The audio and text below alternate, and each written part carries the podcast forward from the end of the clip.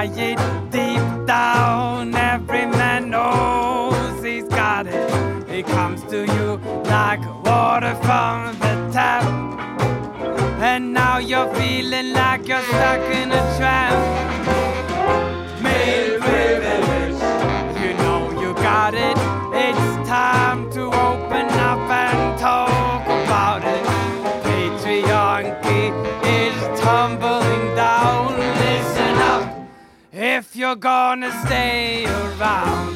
When the wind is in your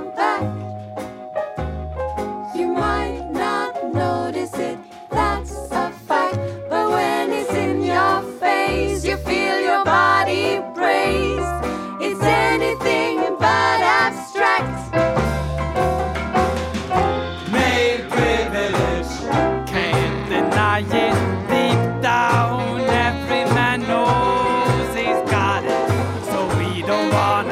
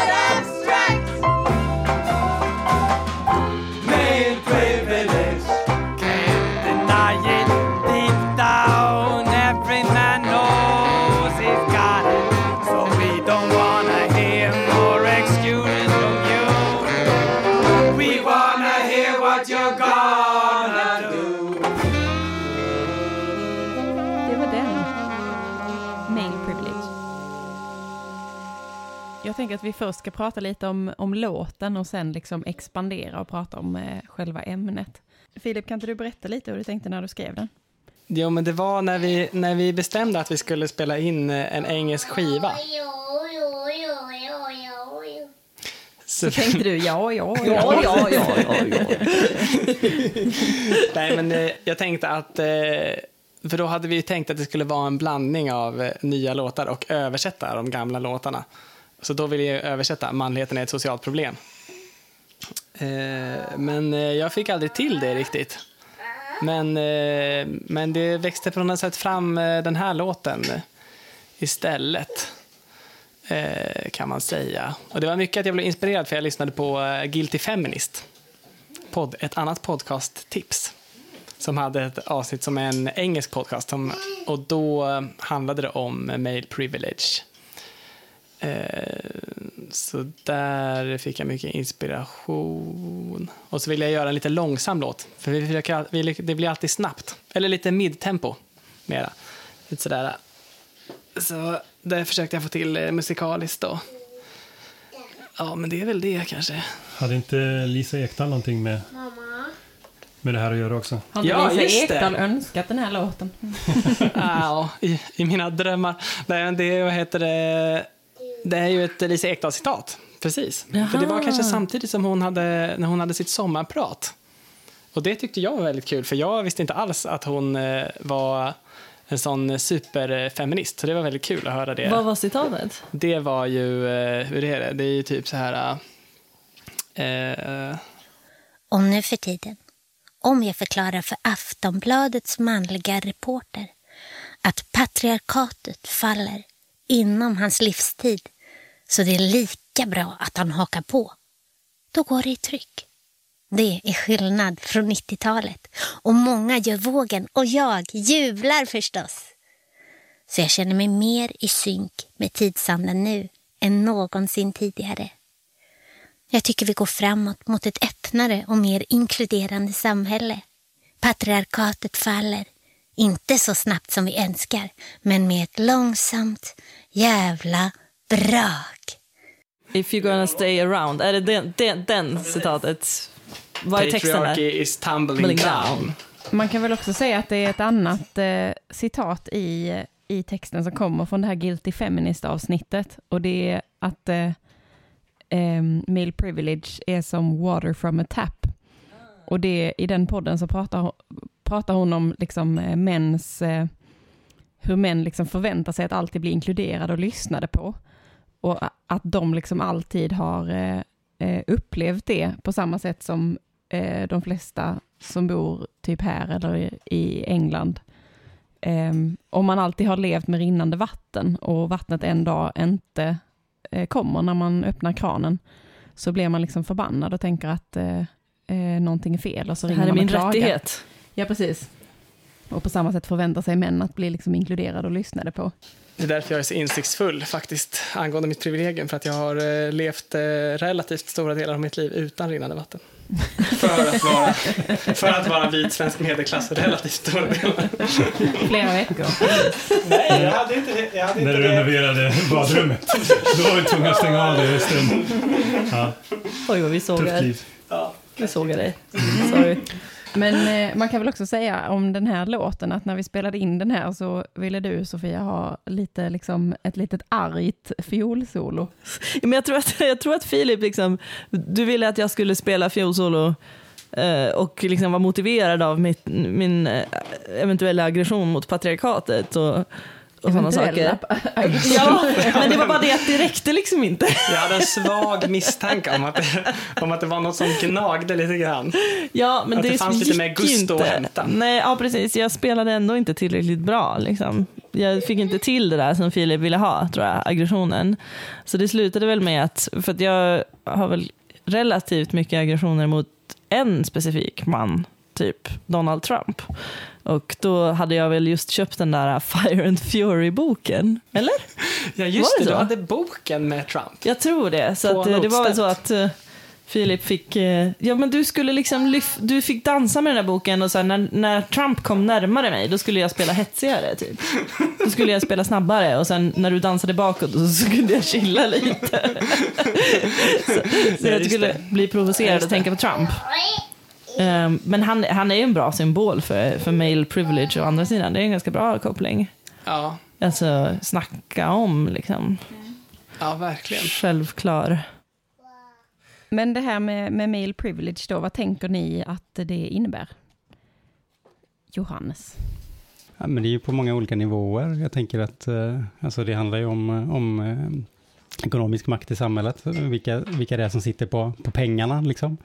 Det är män i väldigt hög grad om man ser till helheten. Liksom. Men sen är det ju så mycket i det lilla som ni pratar om där med, med liksom, eh, män som förväntar sig att få utrymme som också får det. Och hur vi fostras olika som män och kvinnor. Eh, där, där liksom män fostras till att, att vara initiativtagande, starka och liksom förvänta sig, kunna förvänta sig att ta sig fram. Liksom. Eh, Medan kvinnor då kanske i högre grad blir fostrade till att, att serva de här männen. Och det på, på olika sätt påverkar eh, som strukturen för hur, så här, hur makt i samhället fördelas. Um, och det är ju på, på alla områden liksom. Uh, och i relationer blir det väldigt tydligt på många olika sätt. I, i kärleksrelationer inte minst. Hur eh, män har privilegier kanske i att eh, vara den som har mest att säga till om traditionellt. Men det kan ju också handla om vem det är som har mest tid att utöva sina fritidsintressen. Alltså det är högt och lågt liksom. Det finns så himla mycket att säga om det här. Men jag kan säga om ett, eh, mitt första minne om eh, när jag liksom fattade att det fanns ett privilegie eh, på något sätt. Man har väl kanske fattat tidigt så här, könsroller fast man tänkte mer dem som självklara. Men det var någon, ja, oj, någon gång på eh, nian tror jag kanske, åttan, nian, när jag gick i högstadiet. Så eh, det var då jag började liksom fatta hela kroppshetsgrejen. Liksom, att man liksom upptäckte att, för jag tror att det är någon gång i den åldern som också att man börjar prata med varandra om kanske lite mer så här djupare saker ändå. Och också att man börjar på ett sätt komma närmare tjejer som kille då eh, i strukturen. Att jag faktiskt hade tjejkompisar som jag pratade om sådana saker om. Och liksom i princip 100% av alla tjejkompisar har ganska störda, liksom, eh, störd syn på sin egen kropp. Och sen också så här, när man är i den åldern också, och det är liksom så här, tonårs-Kristoffer som tänker så här, men du har ju verkligen ingen anledning att tycka illa om din kropp. Så här, du ser ju bra ut. Eh, och nu så här, PK-Kristoffer, lite äldre, så här, aha, ingen ska behöva bry sig om sin kropp. Så, men liksom, i tonårstanken så här att det är ju någonting fel. Liksom, om alla tycker du är snygg och du tycker att det är så superjobbigt. Eh, och att man verkligen hade flera, eller liksom nästan alla tjejkompisar tyckte så. Och som man själv, så här, att de flesta killar tyckte så här, gick runt med jättemycket finnar och så här, softade. Eh, Mm. Och å- återigen då får man poängtera tonårs, eh, liksom, tanken att så här, ja men varför vill någon ens vara med mig liksom? Men jag hade liksom inte, så, jag brydde mig inte så himla mycket om det ändå liksom. Eh, och det tänker jag är ett, ett väldigt tydligt privilegie som kille. Jag kommer också, får jag säga en sak? Ja. Jag bara kommer att tänka på också på ett sånt konkret exempel som jag har tänkt på i, genom mitt liv. Att, att så här, jag har varit mycket i kvinnodominerade arbetsbranscher och sådär. Att jag tänker att det är, det är ju ett, ett liksom, att det är väldigt tydligt så här att, att det finns vissa mansdominerade branscher eh, där det finns mycket makt i samhället på olika sätt, som till exempel inom näringslivet och sådär, där kvinnor har väldigt svårt att liksom ta sig in. Eh, och ofta kanske blir ganska utsatta om de försöker göra det och sådär. Eh, men jag då som man som har varit så här, jobbat på, inom äldrevården och nu inom, eh, ja, som kurator, eh, men jag har gjort lite olika saker, här, att, att jag har alltid välkomnats med så extremt öppna armar, liksom, Mm. alla de här branscherna, och fått så himla mycket cred för. Mm. Och att det pratas väldigt himla mycket om det här, att så här, ja, men det behövs fler män. Ehm, Men så då blir det ju på något sätt som att, så här, att, att då är jag ju väldigt välkommen överallt på något Ja, men sätt. precis. Ja. Ja, den erfarenheten har jag också haft. Eh, Jag har också jobbat mycket i kvinnodominerade arbetsplatser.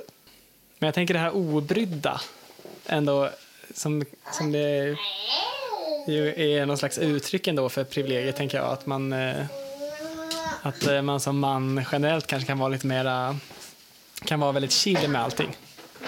Man kan lurka runt med sin eh, ölmage liksom, och sina finnar på ett helt annat sätt. Mm. Det är lite det som, det är en, ett uttryck för den här medvinden, tänker jag. Mm. Mm. Kan du inte berätta om eh, medvinden? Jag tycker du ska med berätta det? om medvinden. Ja, det kan jag göra. Vi vet Alltså, inte hur det här, känns. nästan. De som lyssnar på just det här poddavsnittet för att de jättegärna vill höra mig lägga ut eh, texten kanske blir lite besvikna, men det är ju liksom medvetet som jag och Sofia sitter här och är tysta för att vi tycker att eh, det räcker nu med att kvinnor ska prata om mansfrågan. Vi har liksom tagit tillräckligt med ansvar i den frågan och därför eh, sitter vi mest här och grillar männen om mansfrågan. Ehm, så om någon undrar varför vi är tysta så är det inte för att vi har den här, eh, den här taltidsfördelningen i vanliga fall i det här bandet. Oh nej. Men eh, medvinden, då tänker vi så här att om man, eh, om man är van att cykla, till exempel i Göteborg eller någon annanstans där det finns vind, eh, det finns det ju mycket av i Göteborg, då är det ju så här ibland att man är ute och cyklar och bara känner att, liksom, att man får lite bättre humör och att det blir en så här härlig känsla i bröstet och man liksom blir glad och så känner man att eh, oh vad jag är bra på att cykla och jag har så starka ben och jag har så bra cykel och bra trampteknik och vilket härligt liv och vilken bra kondis och alla borde cykla hela tiden kanske man känner. eh, och sen så kommer det någon i motsatt riktning som liksom svettas och flåsar och kanske svär. Och, så, och då inser man att så, jaha, jag har medvind. För att när man, eh, när man cyklar i medvind så känner man inte att det är medvind utan det är bara någon sorts humör som blir lite bättre. Um, och så tänker jag att det är för män i patriarkatet. Att uh, man liksom bara har en massa, liksom, uh, systemet är lite riggat för en själv, liksom. man, man får lite hjälp som man inte märker av. Um, och så säger män då till uh, icke-män att kom igen, ryck upp dig, det är bara att trampa lite hårdare, Eh, jobba lite, gå till gymmet, ta i lite bättre, var, tro på dig själv, löneförhandla lite bättre. Och tänker att de liksom, eh, att de har åstadkommit allting för egen maskin och egentligen har de haft lite medvind hela tiden. Det är tanken om det. Var du på väg att säga något Johannes? Nej, Bara att det var en så sjukt bra liknelse. Linda. Ja, men det var väl, så, eh, så också- är det för oss alltså. Jäkla gött.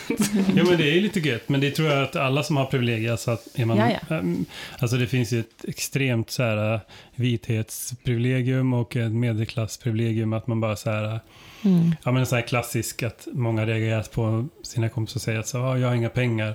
Så här, jag är pank. Typ, Mm. och, ah, okej, men jag har bara 200 000 på banken. Men de tänker inte röra för de kommer jag köpa lägenhet för. Mm. Och att så här, vad pank betyder är ju helt olika saker.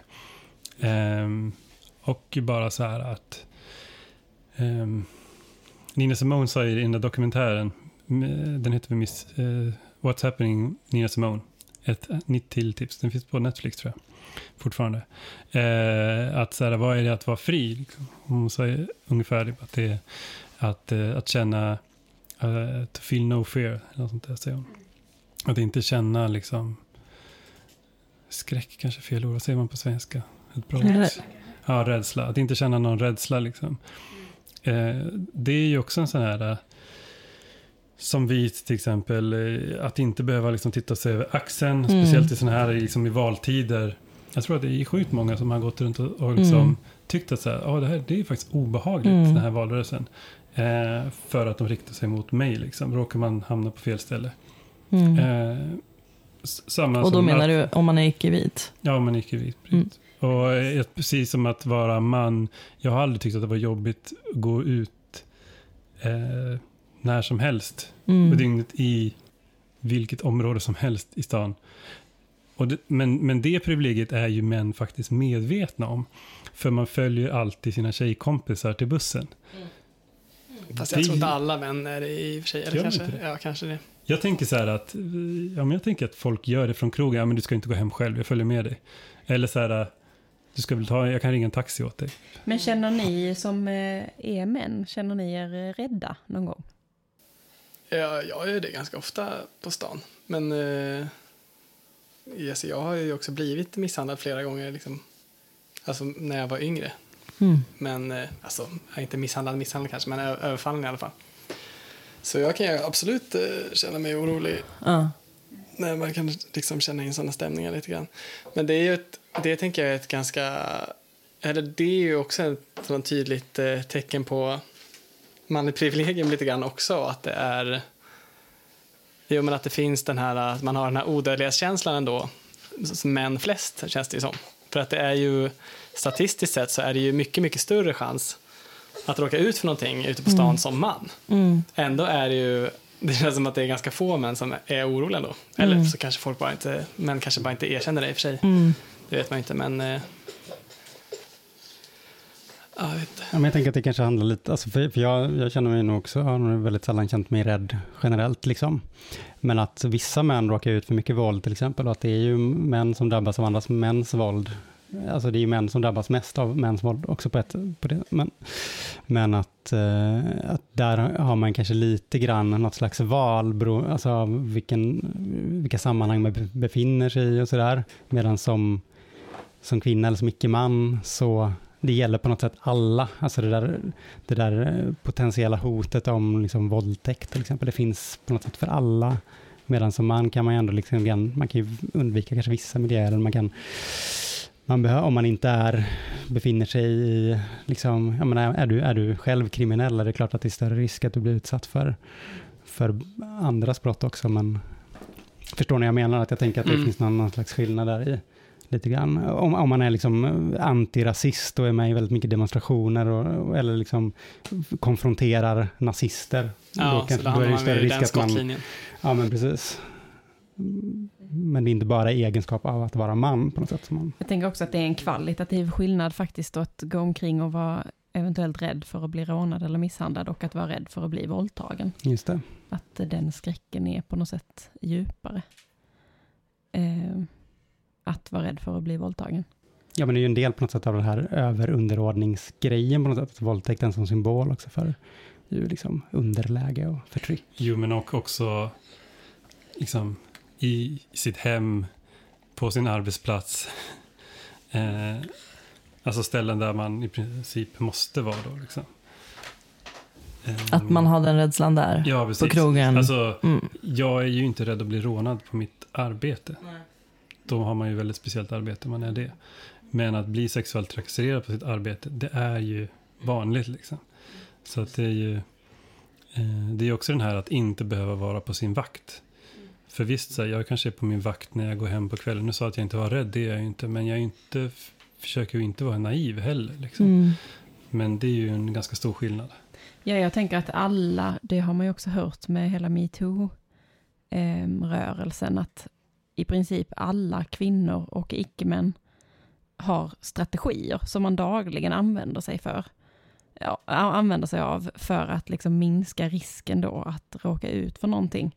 Att man eh, kontrollerar vem man pratar med, vem man tittar på, vem man får ögonkontakt med på bussen, vad man har på sig, om man lyssnar på musik, vem man sitter bredvid på bussen, Mm, små var, saker. vilka ja. vägar man tar, man kanske har Mm. nycklarna i handen så att man ska kunna liksom använda dem som vapen om man blir, blir överfallen. Och det är liksom en del av, av vår vardag då. Men jag tänker att, ehm, liksom, eller när jag eh, funderade på att vi skulle prata om, om manliga privilegier, så tänkte jag på alla de här, inte alla män-männen. För det känns som att eh, när man pratar om män som grupp, och när man pratar om att män som grupp får makt som grupp för att de är män, eh, så är det massor med män som blir skitarga eh, och inte håller med om det och att eh, män generellt inte känner att de har makt. Um, eller får privilegier då. Um, håller ni med om att det är så? Ja, men jag kan tänka att man um, tycker att nej men det passar inte in- in på mig. Jag var ju jag var ju jag var inte en stark man i skolan. Eller jag var liksom inte, jag hade inga privilegier. Jag hade svårt att lära mig saker. Eller jag var, alltså att man inte tänker på att man faktiskt ändå fortfarande var pojke och Ja, växte upp och det var svårt och att det hade kanske varit värre om man dessutom hade det felet att man inte var pojke. pojke. men det är ju intressant det där att det, att det verkar vara så känsligt just för män det där. Mm. Det undrar man ju vad det är som är grejen. För det, det sjunger jag ju lite om i låten också. För jag, eller jag vet inte om det är en bra eller dålig spaning, men jag har ändå en sån där känsla av att alla de här, inte alla män-männen, att de, eh, att de liksom blir så sura när man säger att de har privilegier och liksom eh, blir så där låtsat förvånade liksom. Så här, vadå? Fastän att eh, det vet de ju om att de har. Tycker jag, att det är så himla, jag tycker det är så, eller jag tycker att det är liksom, eh, alltså all sån här liksom sexistisk jargong, eh, liksom, eh, både från män och kvinnor, tycker jag är så, att det, det liksom bygger så mycket på den, den liksom grundpremissen att det finns så här manligt och kvinnligt och det finns manliga privilegier, liksom, att, det finns, eh, att, man har, att det är massa liksom, eh, fördelar med det. Och så är det ändå så här, eh, nej jag har inga privilegier, att det liksom är lite Vad menar du Ja. för exempel? Eller kan du ta ett exempel på den här Ja, det är det som är mina problem, att jag kommer inte riktigt på något exempel. Alltså, det inte någon som har det? Du, jag har en liten snodd konkret grej från Lina Nyberg som är eh, jazzsångare. Eh, Eh, för hon har jobbat med Impra som är, jobbar för jämställdhet inom jazz. Eh, men hon sa det på, eh, det var något seminarium eller någonting, att det var svårt att prata med det här med liksom jazzmusiker, manliga jazzmusiker. För att man redan från början då känner sig som en liten underdog. Liksom. Mm. Ja. Nu är man ju på ett sätt så privilegierad för att det finns eh, utbildningar, man kan gå med CSN-stöd och så, men på arbetsmarknaden så det är ju tufft att vara jazzmusiker. Eh, man känner att man är välutbildad och kämpar och jobbar så hårt och eh, inte får speciellt mycket betalt för det liksom. Och man kämpar, så då är man någon slags underdog. Och sen så ska de komma där och säga att du är ju minsann privilegier- privilegierad i den här eh, rörelsen som vi kastar, kallar jazz då liksom. Eh, det blir liksom svårt. Men jag tror att så här, jag tycker, Impra är en del av det, det är mycket, mycket som har hänt, men jag tycker faktiskt jazzmän har blivit bättre. Jag tycker det har hänt mycket saker. Eh, ja, han håller med tror jag. Eh, så det gäller ju bara liksom eh, jobba in det eh, tanken liksom att jo men det är det här med intersektionalitet, om vi ska prata om det. Att det kan ju faktiskt vara så. Det är klart att det finns kvinnor som har mer makt än mig. Alltså, det är bara fånigt att säga någonting annat. Ehm, som är rikare än mig, som har finare positioner. Men i vissa situationer så har jag också en helt annan fördel. Mm. Ja, men det är väl någonting med det där med att, alltså för, att, att liksom förhålla sig till både ett så här strukturellt perspektiv eh, och att vi alla är en del av den här strukturen eh, och att så här, vara en individ i det också. Och det är väl det som är, är det liksom kluriga också på något sätt att Alltså det strukturella perspektivet blir väldigt generaliserande eh, medan det individuella perspektivet, eller liksom är, så här, det, det blir ju istället väldigt relativt då om man liksom Eh, och till viss del kan det väl handla, om en ovana att tänka strukturellt också, kan jag tänka mig för vissa, att det kan vara svårt att se, liksom, sätta sig själv i ett sånt perspektiv. Att det kan vara det Jag upplever att män har jättesvårt för det, men kvinnor har inte det. Ja, det är intressant. Alltså, jag jobbade ganska länge med att hålla workshops om normer och fördomar. Och då kunde man prata om gruppen kvinnor och alla som jag tolkade som kvinnor i rummet var helt med på, på banan och alla andra för den delen. Att man kunde prata om att kvinnor har vissa förutsättningar i samhället eller kvinnor möts ofta av de här förväntningarna eller de här fördomarna. Men så fort man börjar prata om män som grupp så får man liksom mothugg och protester och för att män Alltså det är ett sånt privilegium liksom som män har, att bara kunna se sig själv som en fri individ som bara flyter runt i världen helt opåverkad av strukturer. Och att inte förhålla sig till andra, liksom Ja. att det är här, kvinnor är mycket bättre på att förhålla sig till andra generellt, kanske, än män. Men jag tänker också att det- det blir svårt när man pratar om att män har makt eller män har privilegier för att det låter som att man bara liksom glider runt i världen på en räkmacka och så kommer folk och matar en med vindruvor typ. Och det är ingen som, som upplever livet så. Nej. Utan även om man är, alltså jag tänker att kungen kanske också tycker att det är inte så lätt alla gånger minsann och det är jobbigt med skvallerpressen, det är synd om mig också. Sådär.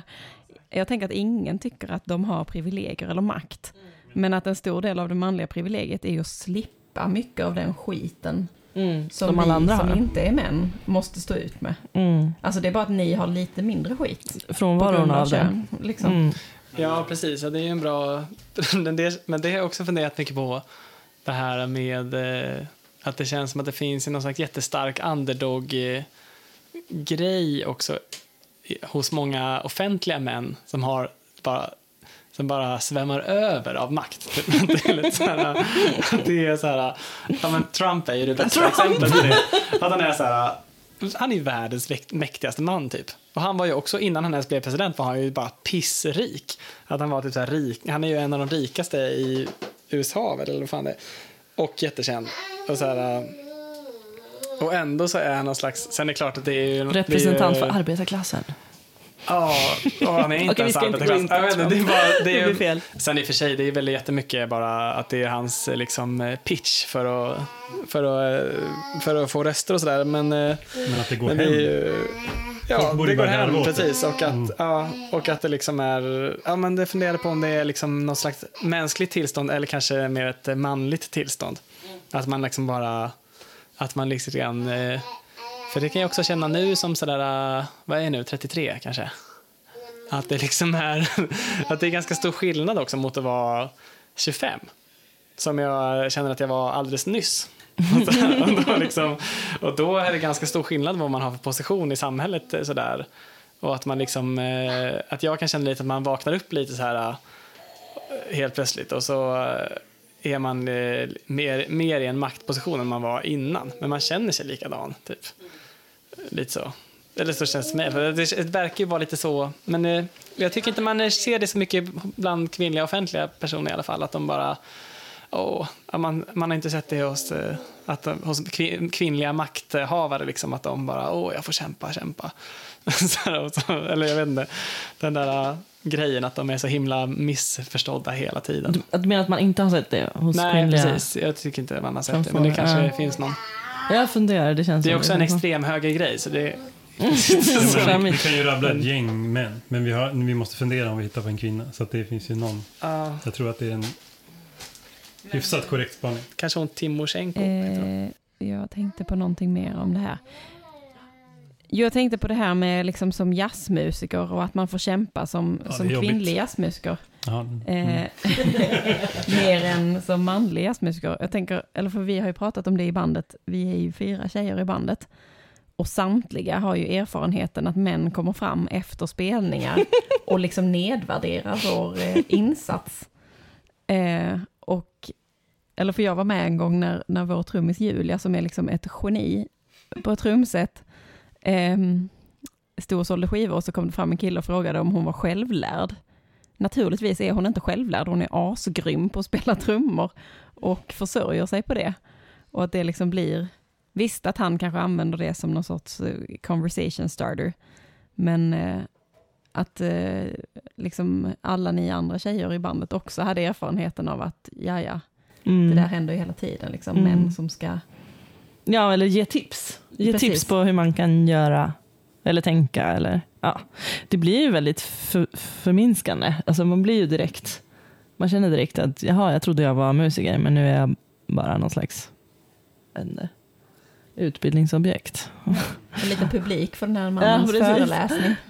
Som han Men det är väl också en så här, för jag upplever liksom kvinnliga musikerkollegor eh, blir väldigt mycket hårdare när de går upp på scen. Medan män kan så här, eh, jag, jag upplever liksom ingen personlighetsförändring bland mina manliga eh, musikerkollegor. Men hos tjejer så här, som kan vara världens mjukaste och så här gulligaste och sen ställer de sig på scen och blir så här ashårda mot ljudtekniker och precis. personal och allting. Bara för att an- och så här, ändå få så här, nej men jag vill ha den där mikrofonen.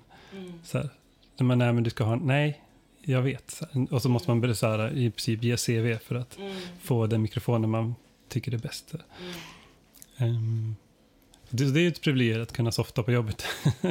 alltså Ja, musikerjobbet. att bli tagen på allvar i sin kompetens. Ja, utan att behöva skälla på någon. Fortfarande blir tagen på allvar efter tre öl som man har druckit när man är på jobbet.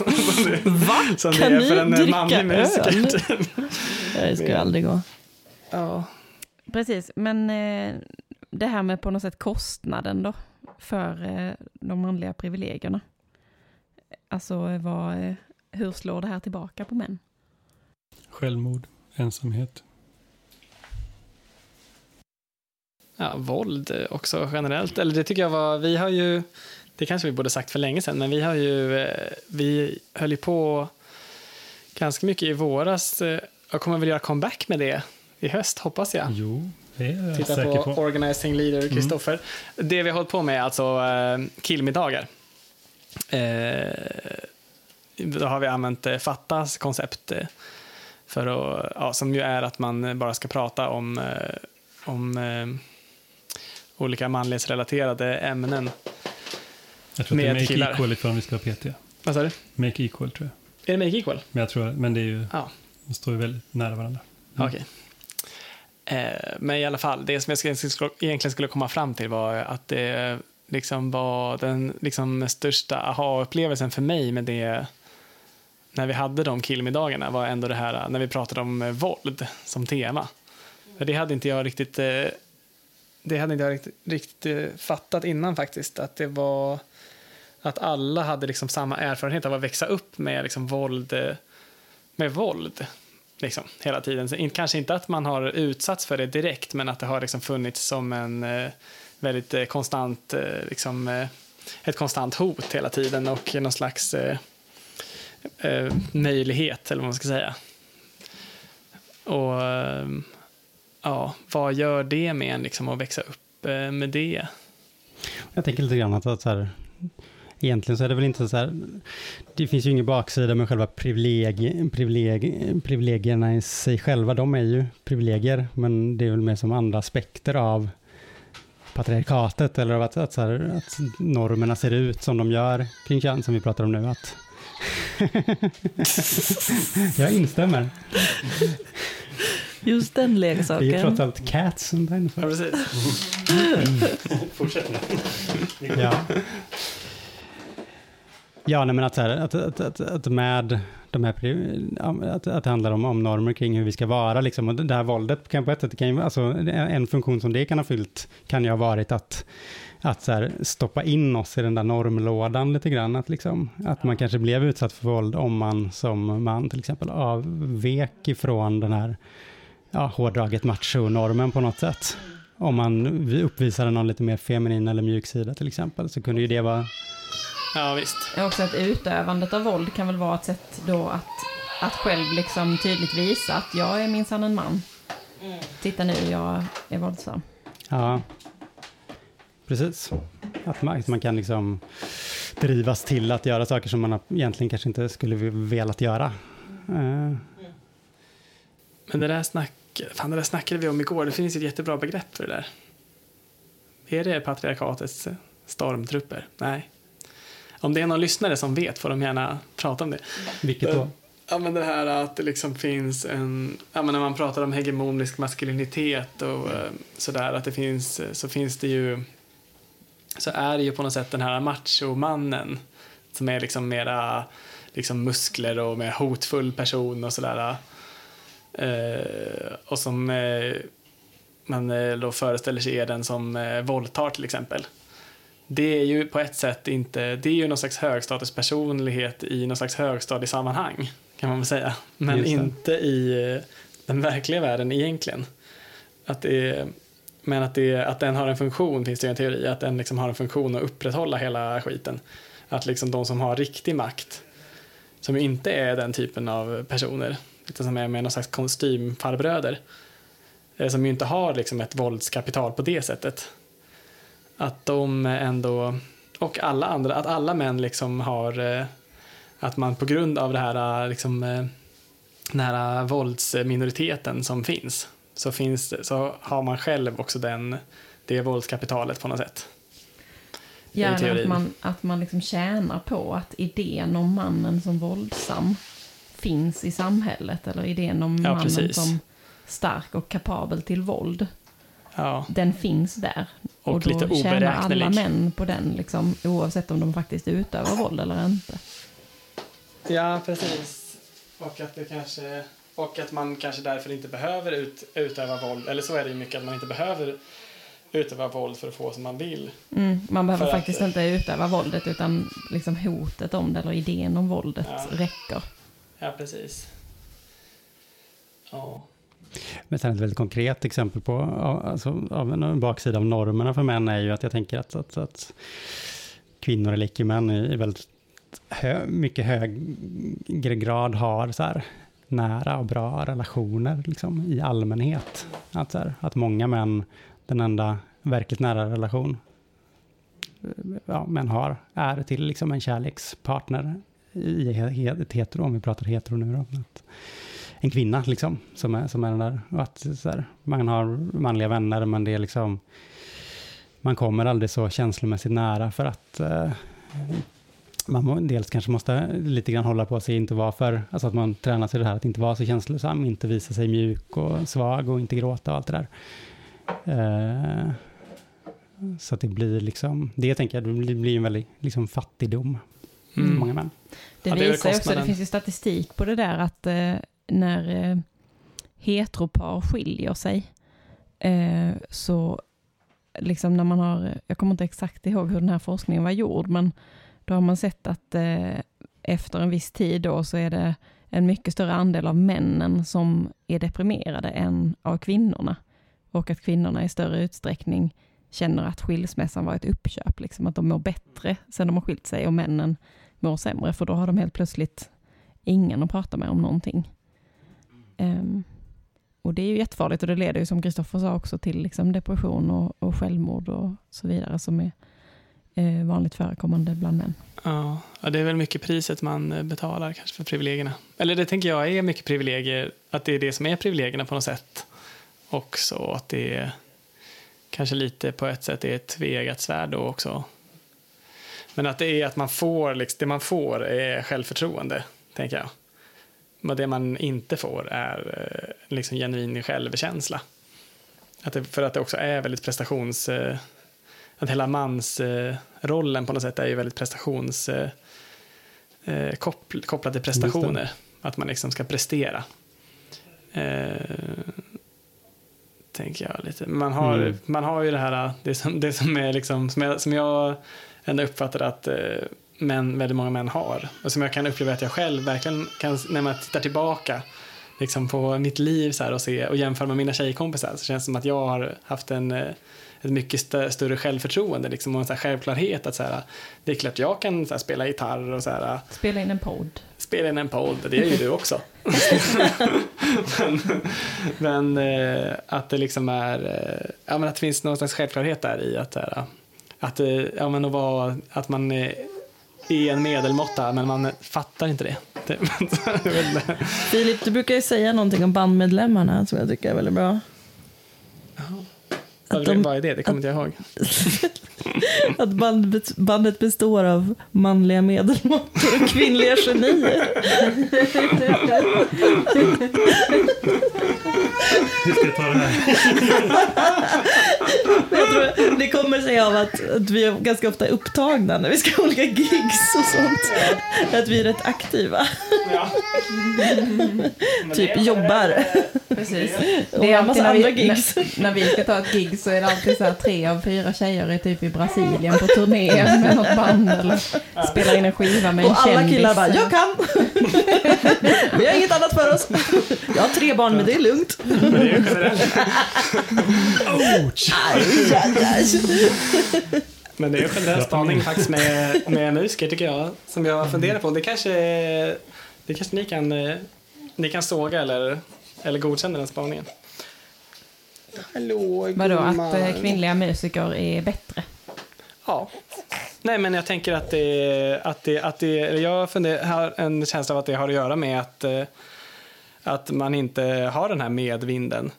Som jag tänker handlar väldigt mycket om att det är en känslomässig medvind. Att man liksom får, för det är ju som man är det ju någon slags, eh, vad säger man, det är ju som en så här, eh, att man bara översköljs av budskapet, det här fixar du liksom. Det är så här, det är, det är sådana som du som håller på med det här liksom. Tänker jag, att det är liksom det, så att det blir väldigt, så därför är ju privilegier väldigt smågreppbara också, för det är ju inte kanske att det är så här, det kanske inte handlar så mycket om att här, folk ringer en och vill ge en gig typ, utan att det är mer att man liksom, att man matas med, med liksom känslan av att man kan hela sitt liv, tänker jag mer. Och att det därför, att det liksom är, och det också leder till, den här, äh, till det här överflödet av manliga medelmåttor som man ju pratar om. Jag vet inte, det känns bara som att de som verkligen, de eh, kvinnor som jag känner i alla fall, som verkligen satsar på musiken, har ett sånt jävla driv liksom. Men åtminstone det här äh, liksom i den proffsiga attityden. Just för att jag tror inte man kommer undan med liksom att bara så här glida runt. Man måste vara lite mer uppstyrd och uppträda lite mer proffsigt på, ja, i alla avseenden liksom. Jag tänkte att vi ska gå vidare lite i liksom låttexten. Så slutar ju den med um, uh, We don't wanna hear more excuses from you. We want, we wanna hear what you're gonna do. Alltså eh, hur, eh, jag tänker att vi ska prata om hur man organiserar sig på något sätt i den här frågan mot male privilege eller för som man mot, för jämställdhet. Har ni några tankar på det här? Starta ett band, skriv lite låtar. Det är lätt. Om male privilege. Ta på dig en ruta, fyll. Ullevi. Kan Du har redan en rutig skjorta hemma. Den kan du använda när du står på scenen. Det enda du behöver göra är att sluta raka dig. Nej. nej men jag tror, jag tänker med killmiddag, en som tanke med jag hade med att killmiddag var så här, det är för enkelt för att inte göra det. Det är verkligen, berätta om killmiddag? Vad är det? Konceptet med killmiddag är ju att det är, det är inte bara en kvinna som har gjort all, all förberedelse, men det var en kvinna, Ida Östensson, som kom med idén, vad jag har förstått i alla fall. Och sen så har Make Equal så här, mallar, hur man kan, med diskussionsfrågor. Eh, och sen så samlar man bara några stycken som är intresserade och så gör man lite mat, helst opretentiöst, så att man inte håller på, för det är också en liten manlighetsgrej, att man kanske ska vara så här lite nördig och servera hemmabryggt öl och sånt, men det ska man inte göra. Utan typ gör lite mackor då. Eh, och träffas och snacka utifrån frågorna. Och det händer, eller hur? Det händer så himla mycket på de middagarna. Mycket, Absolut. Det är mycket större än man tror. Men det är också för enkelt för att inte göra. Men det behöver ju inte heller vara liksom eh, eh, att man har sån eh, killmiddag, sån uppstyra som vi har gjort är ju ändå att, att man, man har bjudit in folk vi inte känner och sådär och gjort, gjort det ganska stort. Men eh, den liksom viktiga grejen med det är ju, tänker jag, att man ska liksom ta ansvar för sitt, sitt eget känsloliv.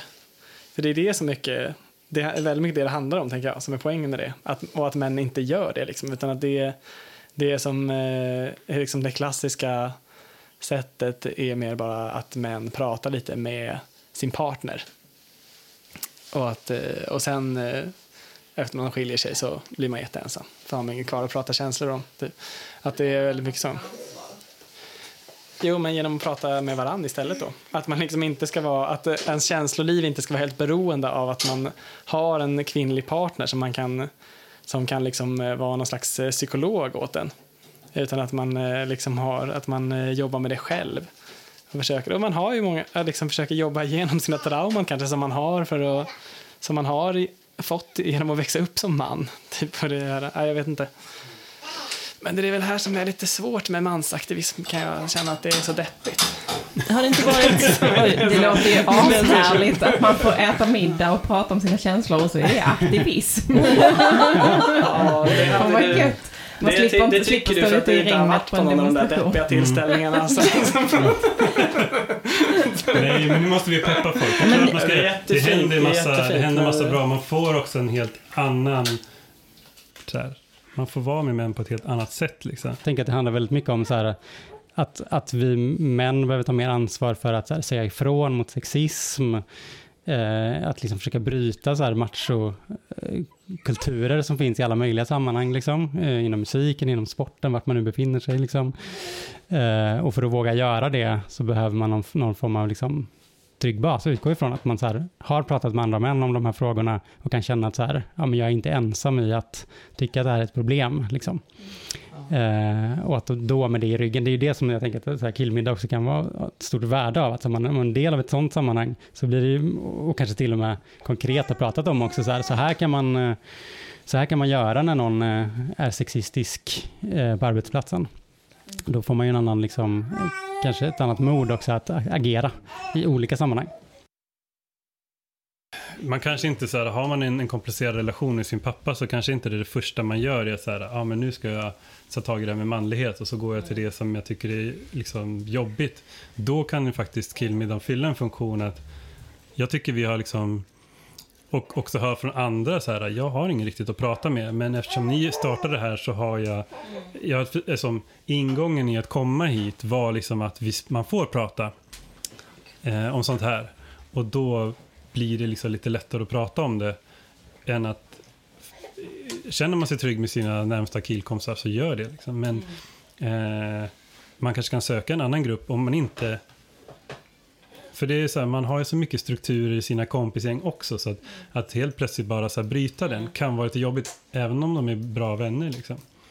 Eh, och, eller familj och sådär. Då kan man prata med någon annan först, få styrka och sen gå vidare. Liksom. Det kanske är svaret. Som, men samtidigt så, jag, jag tänker att jag skulle vilja liksom att killmiddagen kan bli våran bas, lite som du är inne på.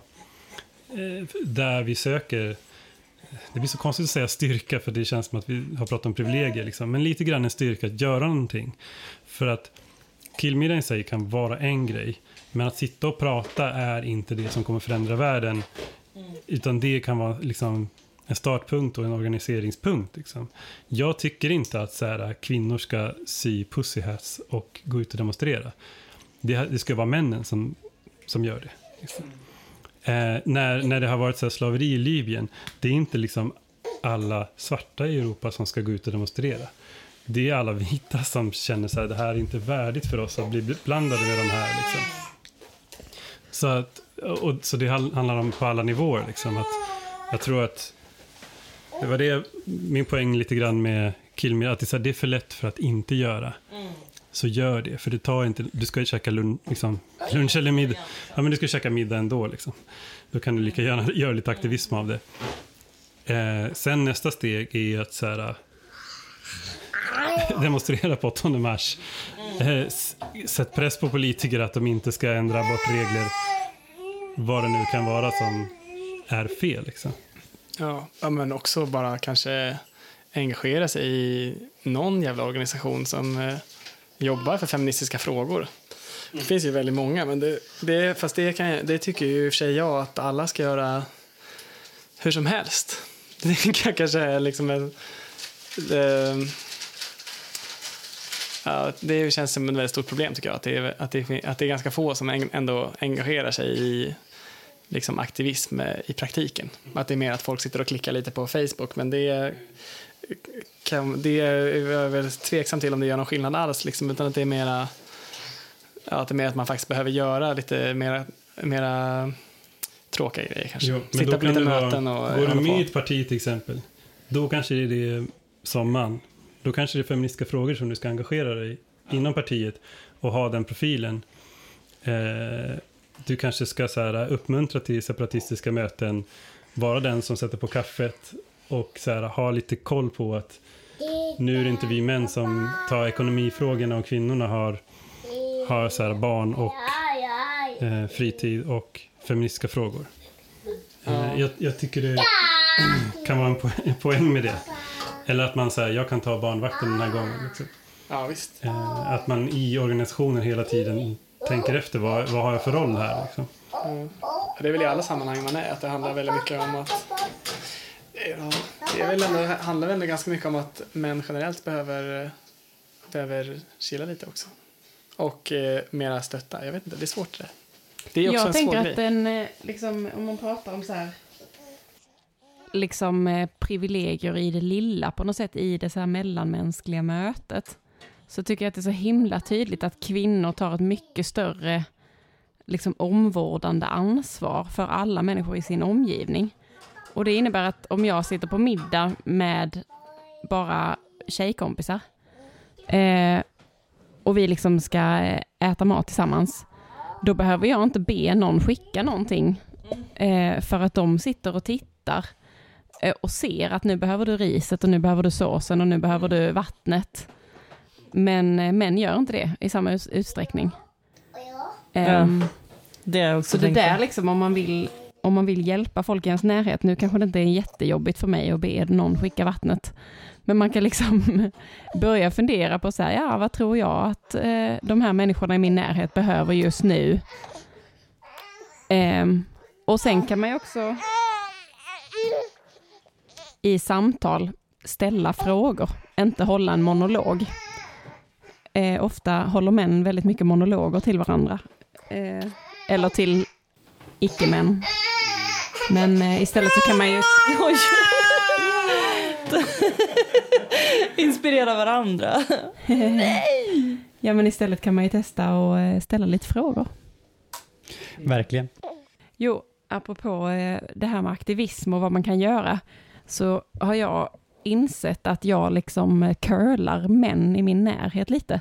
Att jag kan eh, vara liksom ganska hård i vad jag tycker när jag pratar med eh, kvinnor att, och pratar om liksom feminism eller patriarkatet eller män eller sådär. Eh, och sen så liksom bäddar man in det och är lite snäll när man pratar med män och ja, framförallt äldre män i min närhet och då kan man bara sluta göra det. Eh, man behöver inte vara otrevlig, liksom. man kan faktiskt ta de samtalen med sin pappa eller sina killkompisar eller vem det nu är. Men eh, vi har ju fått två lyssnarfrågor. Ja, Ska vi gå Trots vidare att vi till det? inte... Är det dags? ska vi ta dem först eller tipsen först? Vi har två saker kvar. Eh, Tips.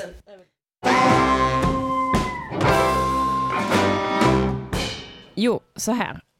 Det här är hämtat från ehm, en annan podd som jag lyssnar på.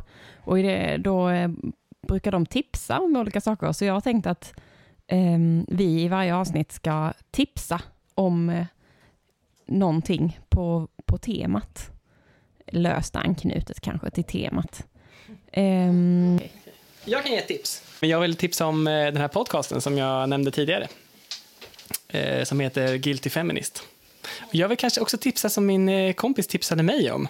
Som är en eh, ny podcaststrategi som jag själv aldrig har eh, använt tidigare, men som jag har börjat, eh, vad heter det? som jag har börjat eh, testa på den podden faktiskt. Och det är att lyssna på en podcast från början. Istället för att eh, för att vad heter det, lyssna på det senaste avsnittet och så, gå, och så bara köra det. Så mitt tips är lyssna på Guilty Feminist podcast från början. Den är faktiskt också bättre i början. Så är det kanske med många podcasts. Att de har liksom, eh, nu har de börjat gå lite på repeat utom den här som kommer bara bli bättre och bättre. Ja, den här kommer ju såklart bara bli bättre och bättre. Men Johannes, har du något tips? Jag önskar att jag hade något sånt där riktigt vasst och bra tips. Jag har inte riktigt hunnit tänka efter. Men, men eh, när vi nu är inne på podcast så, så har ju, och apropå, mycket apropå temat, så, så har ju eh, män, eh, gamla Män för jämställdhet också, det är också en podd som heter Mannen Myten, som är hyfsat ny, men det finns nog ganska många avsnitt nu, som jag bara har lyssnat på några, men om man vill lyssna på fler män som pratar om män, så kan man lyssna på den också. Kristoffer? Eh, det är inte riktigt ett tips, men någonting som jag är peppad på. Jag ska vara med i en bokcirkel och läsa Sara Ahmeds eh, Living a Feminist Life. Och vad heter den på svenska? Ni har den också. Att leva, Att leva femini- feministiskt. Att leva feministiskt. Eh, så jag tänker att jag kanske återkommer med en recension sen. Eh, men det är jag peppad på i alla fall.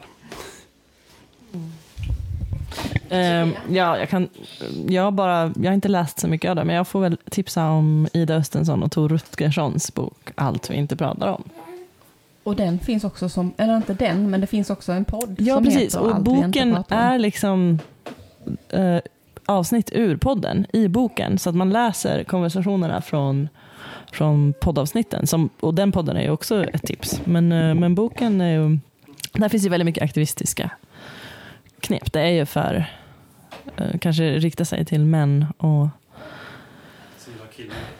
Ja, precis. Mm. Och eh, jag vill då tipsa om ett Instagramkonto som heter Mansbebisar. om man tror att eh, feminismen har gått för långt eller att... Och där kan man gå in som man. Ibland känner jag så här att jag läser det och så bara känna så här, ja men så illa är jag i alla fall inte. Precis. Men så får man som- inte tänka. Men, Men om man behöver det. känna lite tröst. Ja. Och, eh, eller om man behöver nya idéer på vad som är problematiskt med manligheten.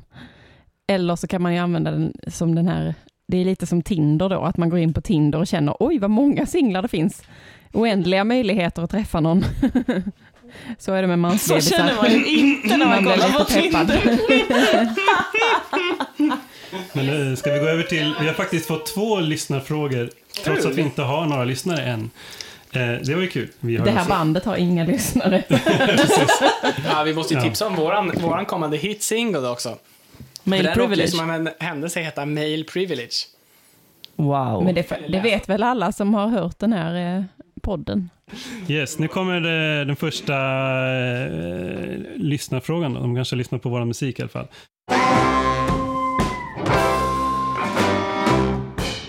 Tjofräs, säger Norlingaslund på, på Instagram där. Eh, så kul att ni gör en podd. Vet inte riktigt vad ni för frågor ni är ute efter, men ni har fått mig lite kär i swing. Så det, det är ju bra att vi har gjort någonting. Eh, så tänkte höra vilka andra band som ni hämtar inspiration ifrån när ni skriver musik och text. Skulle vara kul att veta. Så man kan vidga sina vyer. Ha det bäst. Du Jag tittade mig. bara, jag tittade bara på. Filip. Men jag tänker att vi. Filip har ju varit inne på att vi ska faktiskt göra en eh, spellista. Eller hur? Ja, alltså, vi jag har ju lite- typ gjort en spellista, men, fast den är ju inte en swinglista den som jag har gjort. Men vi kanske ska göra en swinglista också. Mm. Inspirations. Så postar vi lite på eh, Facebook, det är enklast. ja. Man vi kan väl säga har att vi det- några, har vi Man några kan väl säga att det direkta? finns ju inte jättemånga vänsterfeministiska swingband att tipsa om. I Fast den vår- genren Ja, kan vi väl tipsa lite om våra senare. kompisar Men vårt Swing case- Taturo. Ja, förlåt. Ja. Men vårt case är ju att, det, att den var politisk ändå väldigt mycket. Ja, Och en, ett bra tips, förlåt nu körde jag över ditt tips, som Mm, du sa i det passade i dagens Jag, tema. visste, jag ville bara illustrera hur det kan gå till. Säg det en gång Jag till. säger det en gång till. Alltså, eh, våra kompisar Swing Taturo. Swing Taturo. De, eh, de gör ju eh, en del eh, vänsterpolitisk swing. Nu, nutida swing. En som jag också tänkt på, jag lyssnar mycket mer på senare jazz och då är det lättare att hitta eh, politiskt. Men det ska vi inte ta nu då, eftersom det var swing. Ja, men jag har lyssnat på Melba Liston. Räknas det? Kan man dansa till henne? Det är, det är ju lite senare. Eh, fantastisk. Eh, också kul att någon spelar trombon.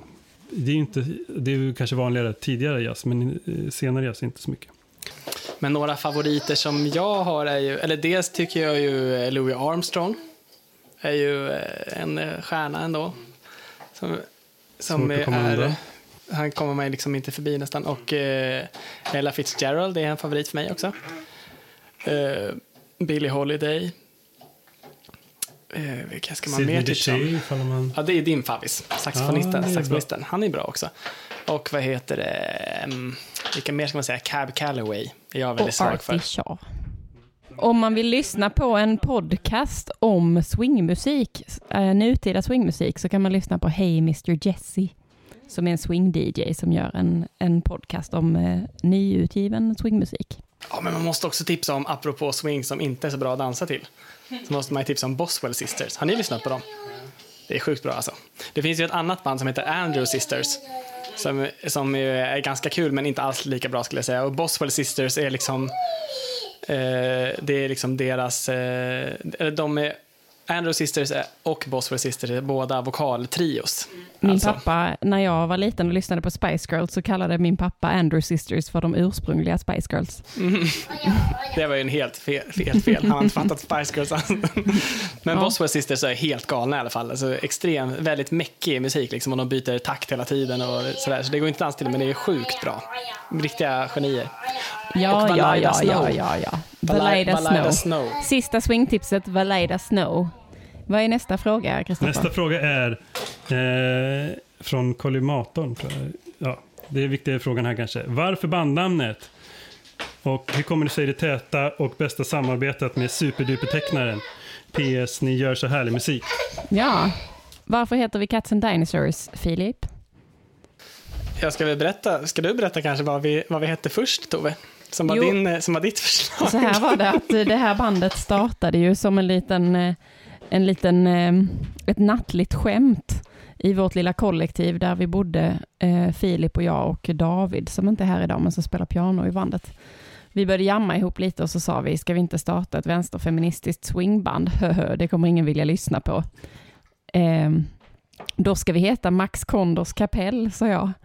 För det, det, det tyckte min farfar att min bror skulle ha ett namn, som, eller ett band som hette. För han heter ju då Max Kondor. Ehm, så då hette vi Max Kondors kapell, trodde jag. Och sen så nästa dag så gick vi på en konsert och träffade några kompisar och sa, vi har startat ett band. Ja, vad heter ni, sa kompisarna. Cats and Dinosaurs, svarade Filip.